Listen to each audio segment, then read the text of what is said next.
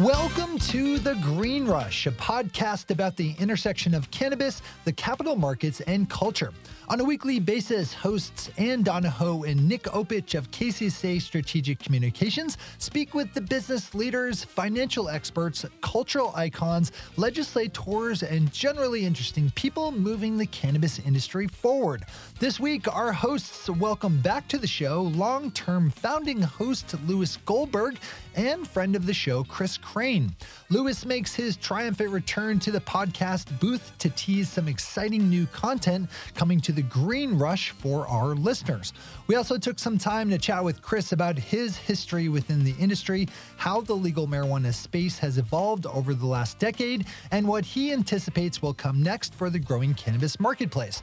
Chris also talks about his future at Forefront and what he has planned for his next evolution. So don't sit back, lean forward, and enjoy our conversation with Lewis Goldberg and Chris Crane.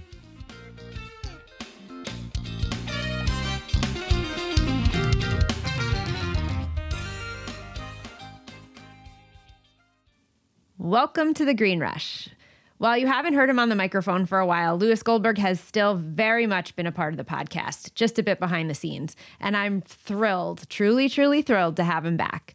He'll be popping in and out of podcasts, but more importantly, he and a team of us here at KCSA are working some on some exciting new stuff that we'll be rolling out uh, when we roll it out. uh, but we think it's something special and something that you all will really love. Um, this podcast is also really special today because we have an amazing guest with us. It's someone you know and love. But before we get to that, welcome back, Lewis Goldberg. Well, thank you very much, Ann Donahoe and Nick Opich. Um, yeah. It's really good to be back on the mic. Um, and while I will not be full time back on camera, so to speak, um, as Ann said, I have been working quietly behind the scenes, and Ann, Nick, and Chris, and a whole slew of other people have been thinking about where we are as a podcast, where we want to be, and where we're going to go. So, over the next few months, you're going to see some really interesting changes to the Green Rush. Uh, and you'll still have some of the same great things that we've been doing, just more interesting and better content. Um, and Chris Crane, um, who is a close friend of all of us here, um, is joining us today. Uh, to talk a lot about where he has been in the industry, where he is, and most importantly, where he's going. Um, Chris is one of the most influential people when it comes to the political and advocacy side of the industry. Um, and over the course of his career, morphed from being um, an advocate into an operator and has really had a unique view of the entire history of the progression of cannabis from the gray market to the green market and from purely focused on advocacy to commercialization. And uh, this conversation that we're going to be holding roundtable style should be really one of the more interesting ones that you have listened to and or will listen to. And I guess uh, why don't we just start jumping into it? Chris, while we all know your story, and we had um, last week on uh, on the the Green Rush podcast, we had a rerun of a really great conversation that you had um, with Ben Larson. But um, can you just give us a quick overview of your history and um, and your life in cannabis? Sure. Um, yeah. Well, first off, awesome to be here. Um, awesome to be back with you guys. It's been a while since uh, since I did a Green Rush, so it feels good. Um, so yeah, quick history. Um, you know, I've been in cannabis for my entire career and uh, even a bit before it. So was a, a student activist with uh, NORML and then one of the first uh, ever chapters of Students for Sensible Drug Policy um, at American University in the late 90s. Um, you know, it's an issue that I've thought a lot about, cared a lot about from a fairly young age. And my father was a a medical cannabis patient in the 80s, um, back you know before medical cannabis was legal in any form, um, and it really helped him in the last few years of his life, and that was something that kind of stuck with me from a fairly young age. I mean, I saw it at you know seven, eight years old. My father finding relief from from what I knew as joints at that age. Um, I didn't really know know anything other than that, um, but I knew that you know joints helped him when when he was particularly sick, um, and uh, you know went on to become an activist in college, as I mentioned. Uh, from there, uh, went to work at NORML as the associate director of the national organization. Uh, spent six years at NORML in D.C. Um, then spent four years as the executive director of Students for Sensible Drug Policy. Something I was really proud of, and still stay involved with the organization today. Um, and then got into the industry in it was late 2009 so it was i mean barely an industry to get into at that point but uh, you know steve DeAngelo from harborside health center had been one of uh, one of my larger donors when I was uh, running SSDP. Harborside was one of our you know most consistent and, and, larger donors at the nonprofit, and Steve was starting up a new consulting company uh, that was uh, designed to help people start harborside model type dispensaries. Um, and so I moved from DC after 13 years, went out to California, uh, worked with Steve DeAngelo and some of the other luminaries of the early Northern California medical cannabis scene, folks like James Anthony and Robert Jacob from, from Peace and Medicine, uh, Erich Pearson from SPARC. Um, I mean, just a really great crew. Um, but uh, you know, unfortunately, we were a little bit ahead of our time uh, with that. The industry was not quite ready for what we were trying to do yet. And, um, things fell apart after about a year and a half. Um, and that actually wound up being, for me personally, um, something that launched that, that was really the event that launched what became Forefront. Um, so I, I, took a lot of what I learned at that consulting firm, uh, was able to secure some investment from uh, John Sperling, who was the founder of the University of Phoenix and had been really one of the biggest philanthropic supporters of marijuana policy reform for the past few decades. Um, and we bought some of that initial intellectual property from CannBe, the, the, the failed company, and um, repurposed it, started a new consulting company called Forefront Advisors, um, worked with some companies that wound up some some early early operators, some of whom wound up becoming you know uh, some of the bigger companies in the space today. Some of whom were you know were small then and still are. Um, kind of ran the gamut, and that grew you know over the years into Forefront Ventures, which we're now a multi-state operator uh, operating across the United States and uh, you know all, all across the vertical and. Um, it's been a you know that was almost 11 years ago, so it's been been kind of a wild ride. Yeah, and I want to I want to stick uh, you know on on your history within the industry. I think you know you're you're one of our favorite guests to have on the Green Rush just because you have such a wealth of knowledge from your time on the advocacy side. But, you know, I'm wondering how did how did you come to the decision to to jump into the industry from the advocacy side? Was it like you just had like the, the light switch turn on and you're like now I'm ready for it or was it something that you th- kind of had planned for a while? Well, I didn't have it planned because there. I mean, there was nothing to really. Well, yeah, there wasn't, really, there wasn't an really industry, an industry yeah. to plan around at that time. Um, you know, at that point, the industry to me in 2009 was Harborside Health Center, Peace and Medicine, Berkeley Patients Group, but LAPCG, some of these really early model dispensaries that were, I mean, really engaging in an act of civil disobedience back then. I mean, none of these stores were licensed by the state of California. Um, California didn't have state license. Had, California didn't get state licensing until just a few years ago. Um, uh, you know, they, they had a memo from the California Attorney General um, uh, that that that outlined how to operate as a collective, um, and that was really it. And then, and, you know, and then you had places, you know, Harborside became one of the first in the country that operated with a with a, a permit from a city government. So I always looked at the industry, and still do to a large degree, as an extension of the advocacy movement. Um, right, I saw you know, going through places like Harborside that you know, that nobody could go through a Harborside Health Center or a Berkeley Patients Group and walk away from that feeling like that should be illegal or I'm not okay with this being in my community. And that you know, it really occurred to me then that this was doing as much to help move the conversation forward and the policy forward as the work that I'd been doing in DC. Because up until these early model dispensaries, there was there was nothing that we could point to to counteract or counter the stereotypes that that most of us had, had driven into our heads around what cannabis distribution looks like. And I think for most people who, particularly for folks of my generation who grew up in the 80s and you know the DARE programs and the Just Say No era, you know, you thought about about a marijuana deal as you know a shady street corner drug deal, right? A schoolyard pusher, uh, a couple of burnouts in their parents' basement, right? Like these stereotypes that were never actually true. Um, I mean, mo- you know, most people have most people had a dealer, or still in many places in the country do. I had a dealer that you you know usually usually like your dealer. You go and hang out with your dealer when they you know that you go to their house, they come to your house, you smoke a joint with them, you hang out, you buy your weed, right? So like even these stereotypes weren't really true. But even that, right? That's not how typical commerce works. Like if I want to go out and buy a six pack for the night, I don't feel obliged to hang out at a liquor store and drink a beer with the guy who's selling it to me before I leave. right? Like so it still was it, it, was it was communal and there was something fun about it, right? But it's not the way that most people think about how commerce works in general. And it really occurred to me that what was going on was giving people a view of what a post prohibition world could and would look like. And that if we could just show them that, and and show them that there was nothing to be scared of, right? And and show them the really the vision of uh, of what the other side of this looks like. Because if you can't if you can't picture the alternative to what you've known for your entire life, it's very hard for you to vote uh, and support changing the policy. And so for me, that was what this was all about. And it occurred to me that hey, look, this is this is going to advance the advocacy goals that I've been working on my entire career.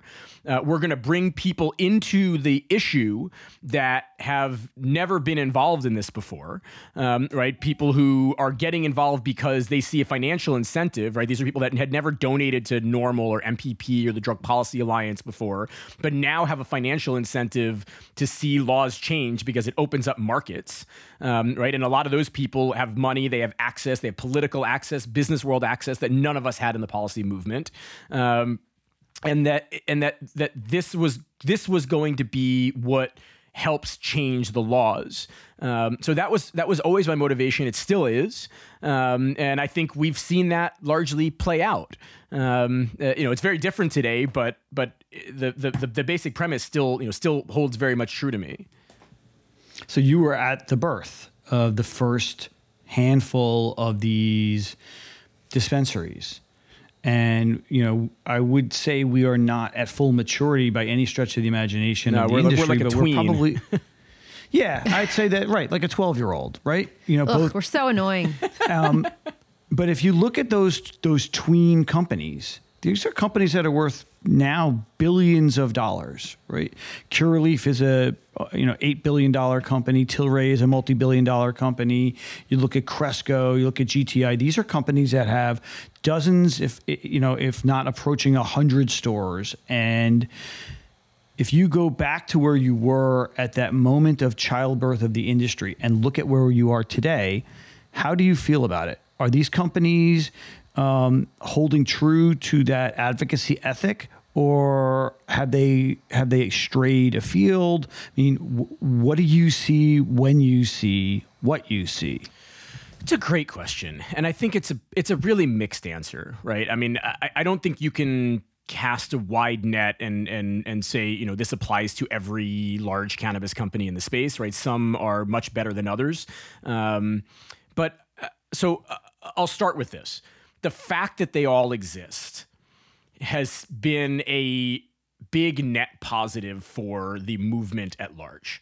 Um, and, and, and, and, this is taking the long view, right? If I think back to where we were 15 years ago when I was working at NORML, working at SSDP, you know, I mentioned John Sperling early on as one of the big philanthropic supporters. Like there were basically four guys right? Four, and they were all guys, um, right? And fortunately, still mostly are. Um, it's a general problem across the industry at large. Um, but there were four guys that that funded probably ninety percent of the advocacy work on drug policy and marijuana policy, right? It was John Sperling from the University of Phoenix, George Soros, uh, Peter Lewis from Progressive Insurance, and George Zimmer from Men's Wearhouse. Um, but you know, back then, like all these organizations were fighting for the same pool of money, um, and now you have every one of these companies has lobbyists on Capitol Hill. They've got lobbyists in state legislatures. They've you know they're they're contributing to organizations like the National Cannabis Industry Association, the Roundtable, the U.S. you know U.S. Cannabis Association. Um, mean, all, there's there's there's you know, a, a, whole variety of, of lobbying organizations working on this issue on the Hill. None of which were there before any of this started. So e- even if the companies themselves don't necessarily have you know pure motives at heart they're still there pushing for the same policy goals that we've been working on for a long time. The fight now is over what those details look like, uh, right? And do they care enough about things like social equity and including the the you know the, the the populations that have been most disproportionately impacted by the war on drugs in these emerging industries, right? Are they pushing for uh, uh markets that are overly limited and and sort of oligopolistic as opposed to you know more open um, and available to small businesses? Like those those are the fights that we're having now. It's no longer home a fight. Grow. Yeah, home grow, right? Things like home grow. But it's not a fight over should cannabis be legal or not. We're all rowing in the same direction there. Um, and, uh, you know, I will say over the last few years, I've seen a shift in the behavior of some of these larger companies, some of the larger MSOs.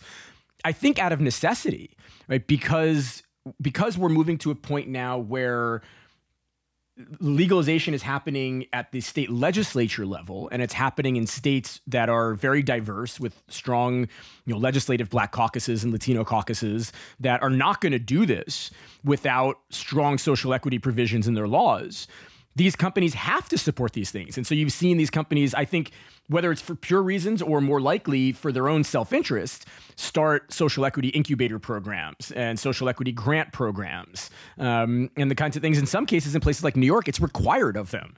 Um, so, look, I, I absolutely have issues with the way that many companies in the space have gone about their advocacy work. Um, but on the whole, and, and again, this comes from me having done this for so long and recognizing where we came from, we are in such a better position today than we've ever been because we have so many people who are financially incentivized uh, to to see to, to, to see the end of prohibition. And that on the whole is a is a good thing. You talked in the uh, the podcast last week about um, you know the the early market folks. You know you, Steve DeAngelo, Troy Dayton. Um, you know uh, who are the founders of ArcView, which really was the first um, incubator um, for for cannabis companies and for entrepreneurs. Um, you know. Ha- how do you and and I think you and Ben had talked about you know it seemed we, or, or Ben had thought it was was initially weird like what you know why are they why are they going from this movement to to like you know working to raise money? Um, but that very much was part of the movement to try to make it um, into something that is a thriving marketplace that's legal that's regulated that's making money. Um, how do you feel about uh, about them you know where they are now um, uh, as a com- when it comes to advocacy, but when it also comes to business and to investing? You know, uh, it it's been good. It's been so on one hand, it's been nice to see folks like Steve and Troy right build their companies to a point where they could have an exit. Um, right, and, and and those guys both did. Right, ArcView sold to a bigger firm. Um, Harborside has gone public and is now being run by you know sort of corporate masters, let's call it. Um, uh, Same people, by the way. Yes, same people. Yes, that's right. Um, so like, I'm glad that they were able to have their exits, even if you know. And I'm not going to speak for either of them, but you know, I, am sure that there are some things that they're not thrilled about the way things ended. Um, probably Steve at Harborside, uh, you know, uh, maybe more than Troy at, at ArcView, um, but you know, they were able to have an exit. They were able to do f- well with what they started, and I know that folks like those right? And that would put you know somebody like a you know Debbie Goldsberry, at, at, at, you know who, who, was one of the founders of Berkeley Patients Group, went on to start you know Magnolia Wellness and others. You know they're going to take what they earn and what they make out of this, and they're going to help pay it forward, right? Because they're uh, you know oh, those of us who've been around from the beginning, right? We're activists first, and we've we, you you never really shake that mindset because you don't you can never forget how bad things really were before the industry um, and before all of this. And so I know that you know folks folks like us we're going to do what we can to help the next generation of entrepreneurs to help make sure that the next round of laws you know look better than the first round of laws um, and so i'm sure there's you know for all of us there's some bittersweet involved in all of this um, but the more of those early pioneers uh, that that get their exits or that do well in this in this industry, I think it is going to be better for the issue as a whole because they're going to do a lot better with whatever they get out of this than the people that followed them and got into this just for financial reasons. I want to stick on on advocacy because you know you worked with NORML and SSDP. You're you're still part of the NCIA, but you know what's the role that these organizations are going to be playing going forward? At, like you just mentioned, you know, advocating for, for new laws and better laws there. You know how how are they contributing right now to that? Yeah, so I think it, it's different depending on the organization. Um, but you know, interestingly, the the fact that the that the issue has gotten so much larger that the industry exists, that there's more funding in general um, for these issues, I think has in some ways allowed the let's call them legacy advocacy organizations, right? The groups that I came out of to kind of find their lanes in a way that we weren't able to do 15 years ago when we were all kind of competing for the same pool of money and competing to you know pass the same kind of laws. And so it's been interesting to watch that right? Like MPP is now in a position where they you know they you know, they really have kind of established themselves as the suit and tie lobbying organization that's going to write ballot initiatives and, you know, coordinate with lobbyists and state legislatures to get new legalization laws passed. Right? The Drug Policy Alliance does that to a degree as well, but, you know, they tend to be the, the bigger tent. Uh, drug policy group. I think DPA has done a really nice job of pivoting to focus more on racial justice, um, right? In, in, the wake of Ethan Nadelmann leaving, um, right? Who, I mean, he, you know, and, and I, I, mean, I would plug Ethan's podcast is really awesome. If those of you haven't had a chance to listen to it yet, I mean, there's there's like nobody that I that I like listening to talk about drugs and drug policy more than Ethan Nadelmann. It's just great to have his voice back on the scene. Um, so would, would recommend that if if you get a chance. Um, but you know, and then I look at an organization like NORML. You know, I think back to when when I was at NORML. You know, we always kind of felt like we were competing with MPP, and MPP was much smaller at the time, right? NORML was smaller at the time, um, and now I think NORML has really found its not only its lane but its voice in you know, really being the organization that represents the interests of the consumers. Um, and I think you know even if we legalize federally and we you know we we quote unquote win, I actually think there's probably a role for NORML in a post prohibition world more than probably any of the other advocacy organizations because there's always going to be a need to advocate for the interests of consumers, right? To push for things like home grow, to push for better pricing, to push for more pricing, more diverse license licenses, um, right? To, to, to make sure that the industry is a better industry that better serves the interests of the consumer base. Um, and that's and it's really NORML going back to its roots, right? NORML was founded in 1970 as a consumer advocacy organization, um, uh, right in, in the vein of, of the you know the, the Ralph Nader movement to the late '60s. Like that was Keith Stroup's uh, motivation in starting NORML in the very beginning, and I think NORML's kind of come back around and found its roots and is doing a really good job there and being the voice of the consumer. And I think an organization like SSDP you know, always has a unique role to, role to play because it's the student wing of the of the reform movement. Um, and you know, cannabis is not legal everywhere yet. We're still got to win in a lot more states, and you need ground troops to do that. You need people who can knock on doors, who can phone bank, um, right? And and SSDP is working on broader issues beyond cannabis. And I think you know young people are always well positioned to push the envelope, um, right, and to push a little bit further. And you know they're going to be on the front lines of ending the war on drugs in general, on psychedelic policy, um, and you know SSDP on its you know it, with its with its new you know new new executive director with Jason. I think, has a, a, a sort of a newfound uh, commitment to racial justice and racial equity, um, and they get to push the envelope in that way, and that's great, right? This generation of students, um, you know, they, they push things further than my generation of students did, and that's what they're supposed to do, um, and that's going to make some people uncomfortable, and I think that's awesome. At some point, we can have a conversation about the actual efficacy of students and what they what of what they say versus what they actually do and how they actually vote um, because while I believe that they could have an impact they don't I would, I would, I would uh, absolutely disagree with you on that. Whoa! And I, I, I, understand what you're now. Dang, man. Yeah, no, no, no. I, they, I was a student, and I and I did march. Like I went, in, and like, I'm old, like I've I marched against the very first war in Iraq. I went to D.C. I carried a sign. I yelled and screamed, and then I went home. And I didn't have the money to give. And while I am somebody who has never missed an election, um, realistically, students don't vote. They don't donate. They don't actually do They t- they, and every not- every election, it's just it is look, true. You're, you're right on the voting. You're absolutely right. I mean, the numbers are the numbers, right? Young people just in every generation they they don't they don't vote. They start voting as they get older. But in terms of being the ground troops, they absolutely have an impact. And I would point to I would point to Maine's ballot initiative in 2016 just as one example, right? Maine uh, Maine passed legalization by a margin of something like 14,000 votes. SSDP students set up in phone banks all around the country reached more voters in Maine through phone banking than the margin of victory of that campaign.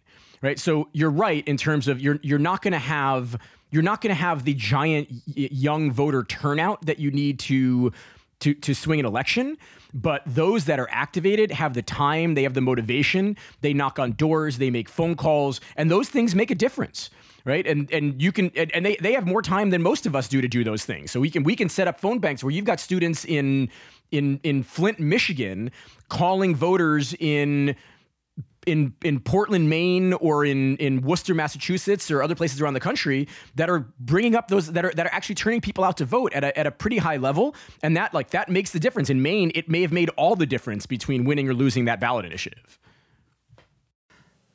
I'm not familiar enough with that with with how that played out, um, so I'm I can't argue with you.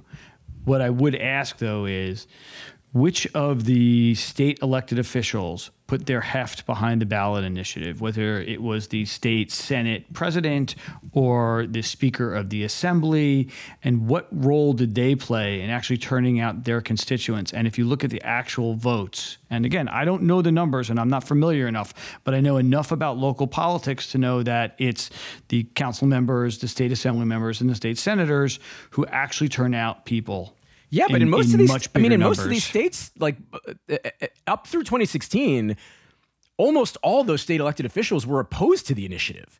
I mean, I look at what happened in, in, in Colorado, in particular, in 2012, where you know SSDP turned out in force, doing doing door knocking, doing phone banking, right? All of the all of those grassroots things that you need to do for turnout.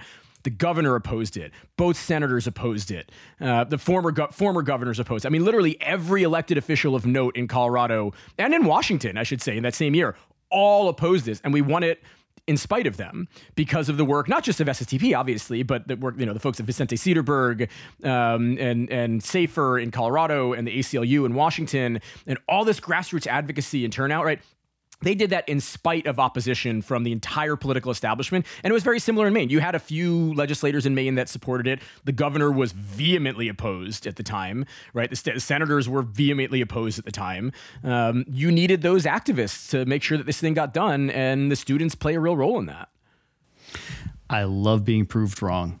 Like I, I'm not. I don't have to be right. I'm totally cool with being proved wrong. And Chris Crane, everybody, Chris Crane. I, I, I look, I look forward to proving you wrong on a more regular basis going forward here. I feel like Lewis, your kid is going to prove you wrong. He's heading to college. Like he's going to be the one oh my that, God, are that's you going to kidding prove me? you wrong there. Oh, it's almost every day that Elijah proves me wrong. I'm to, and I'm I'm completely okay with it. You know, I, it's Think he'll join SSDP? uh, not a shot. He will join. uh, no, there's no shot. He will be joining SSDP if it has something to do with crypto. He'll, he'll be in.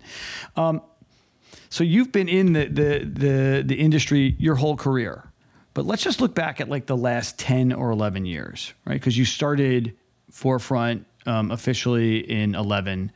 Um, if you look back at your time with Forefront and and since, what is the thing that you are most proud of what you have done, and what is the thing that's most surprised you about how the industry has evolved? Ooh. Um, so just Is that another good question? It's a great question. Um, it's hard to pick sort of one thing I would say that I'm, I'm most proud of in terms of my tenure at Forefront. Um, I mean, it, it might, but I, but I think it's not one sort of concrete thing, but it's for me at least the fact that I, I always kept my, tried to at least keep my activists and advocacy values at heart and keep that as a part of the fabric of the company. Um, right? There were times where we could have been brought into you know campaigns to like stop home grow in a state that we were operating in, and we never did that. Um, right? We always had people on staff that came from the advocacy movement. Right, we hired a, a, lot of folks that came out of SSDP. You know, if there's one, I think if there's one thing that that sort of exemplifies this, it was the 2016 ballot initiative in Massachusetts. Um, you uh, because I came out of the reform movement, I had gone to the folks at MPP who I knew were going to be running the ballot initiative in Massachusetts. We were moving into a brand new office, uh, Forefront's uh, for old office now in in downtown Boston, like right in the heart of downtown. And I knew I knew we had extra office space to grow into, so we we we made an in kind donation of office space to the campaign. Um, so campaign headquarters was literally the corner office of my my office in downtown Boston, um, and you know, allowed our staff to volunteer their time and spend time and work with the campaign staff on that. And at that time, we had a number of folks in that Boston office that were veterans of the movement, veterans of the campaign, right? It was myself, Sam Tracy, who had been the the chair of the board of SSDP, uh, Eric Casey, who had been a chapter leader at SSDP, uh, and of course Shaleen Title, um, who had had you know had had worked on the at that time had had, had already been a, a, a, a not I don't know if she was an employee or a volunteer on the 64 campaign in Colorado, so a direct can, direct legalization campaign experience, and went on to become uh, you know a commissioner um, in the on the Massachusetts Cannabis Control Commission. All of us were working out of the same small office in uh, in Massachusetts, and we were able to spend you know a good amount of our time helping that campaign. And uh, and and ultimately you know was successful. Uh, it was a weird election night. Uh, we won and then so did Trump. So it was a it was a very odd uh, celebration. But um, but it you know but uh, you know I don't know of a lot of companies that would have dove that deep into uh, you know into a campaign like that and directly into advocacy right? I mean you, you can hire you can donate a lot, a lot of companies will donate money right? They may hire a lobbyist but to be able to tell a staff like that who had that experience like hey use your experience to help this campaign team who were a great team but they didn't come from cannabis right? They came from massachusetts politics and you know and volunteer your time and we we created the space and the leeway for them to do that I was really proud of that. And I think, you know, our team got a lot out of it. We all came away from it feeling more dedicated to the issue and to the company. Um, and it was really holding that ethos, you know, throughout everything that we did it, through, you know, my tenure at the company that I think I'm, I'm most proud of. Um, in terms of what surprised me the most, that's really hard. Um, you know, I, I, it, it, it, just yeah I, it's hard to put my finger on one thing right? It, the, the fact that we are where we are today if i look back 10 years ago i'm not sure i would have said we'd have you know a, a you know, few dozen publicly traded companies right with stock being you know stock being traded obviously not on the nasdaq or the dow but right but stock being traded in the us um, with you know cannabis companies on like Jim Cramer's show and you know being talked about on CNBC and um, and just the the fact that the issue that, that's us by the way. We do that. You do that. You got me on CNBC um, uh, uh, when we when when we when we legalized here in, in Illinois. Um, but you know the the fact that the fact that this has become so mainstream in such a short amount of time uh, right and i don't mean over the last 10 years but like it was really you know, 2012 when Colorado passed legalization, the conversation changed so quickly. And then by the time you get to 2016, it's kind of accepted as legalization is going to happen, uh, right? It's almost accepted as inevitable, and it's talked about in the media among companies, right, in such a different way than it was just a few years earlier.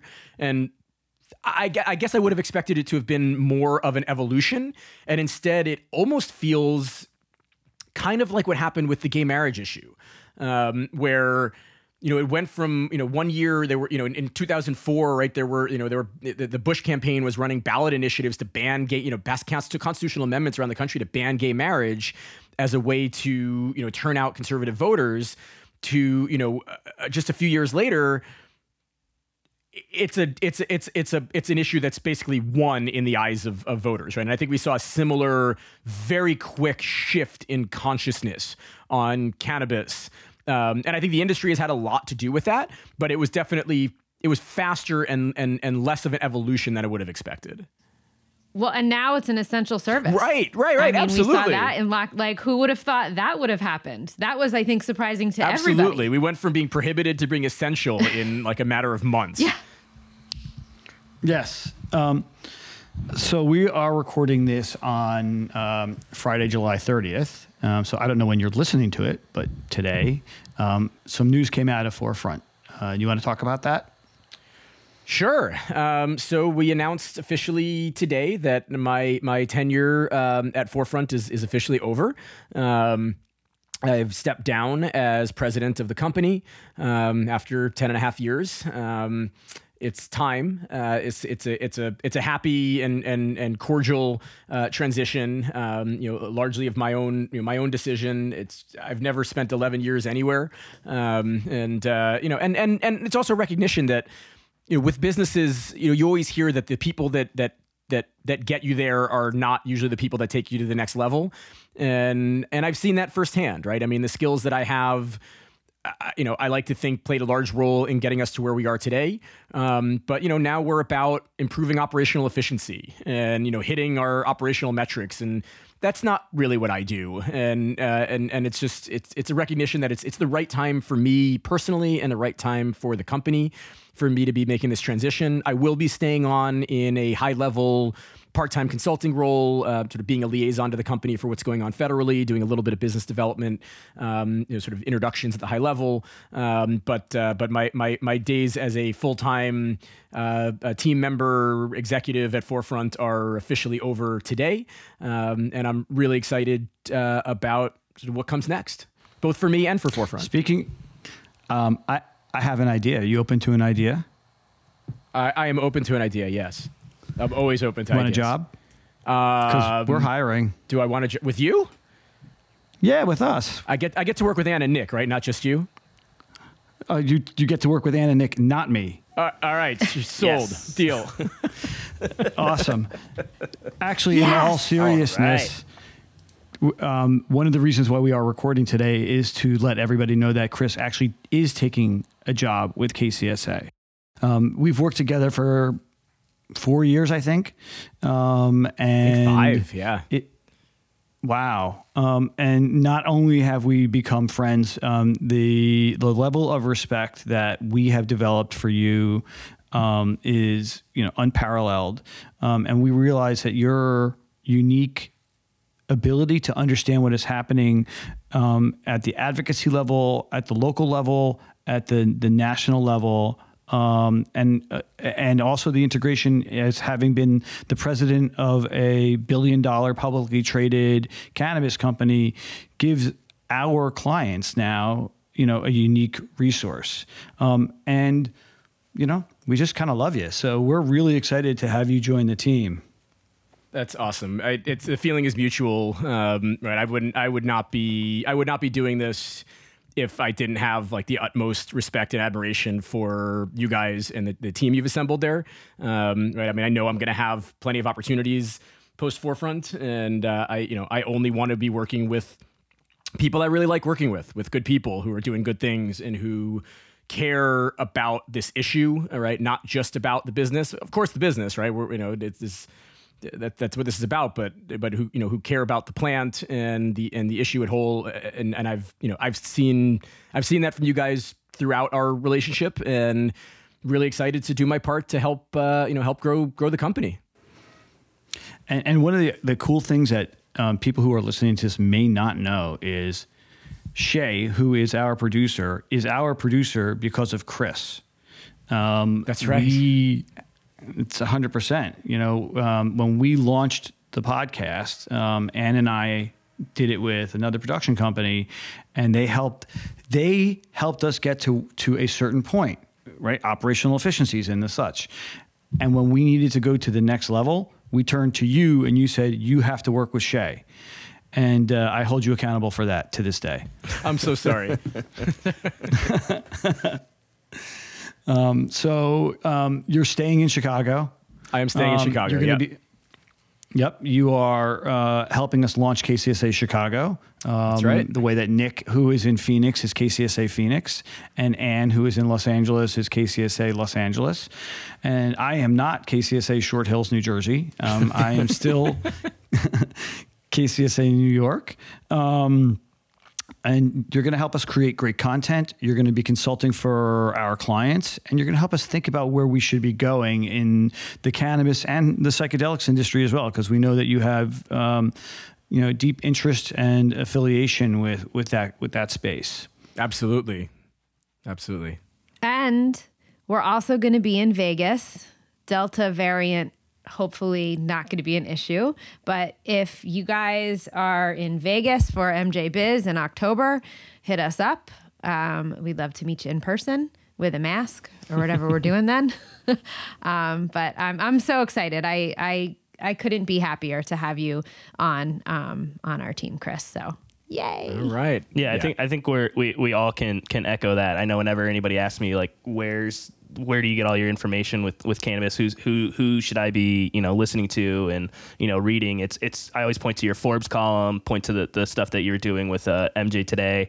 Um, so I know I'm really excited about about everything that we're going to be going forward with, and you know not only having you part of the team, having you part of the podcast as well. Uh, you guys, you Yes. guys are awesome. This is gonna be this is gonna be a lot of fun. I'm really looking forward to it.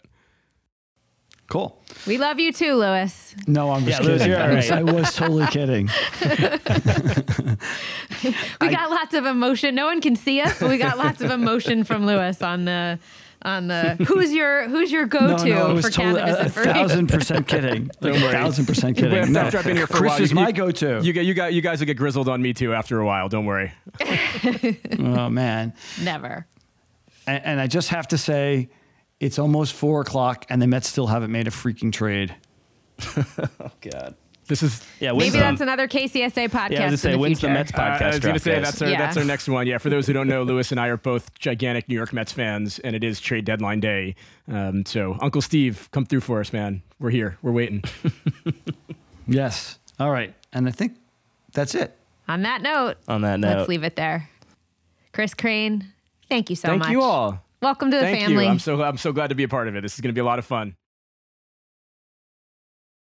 As always, thanks for listening to The Green Rush. If you want to chat with Lewis and myself or Kris, you can find us on Twitter at the handle at the underscore Green Rush or on Instagram at the Green Rush underscore podcast, or you can drop us an email at greenrush at kcsa.com. We're always looking for feedback, guest ideas. We've got a lot coming up, so um, we're open to new suggestions that will help inspire some new episodes. But um, make sure you subscribe to The Green Rush on your favorite podcatcher and subscribe to our weekly newsletter.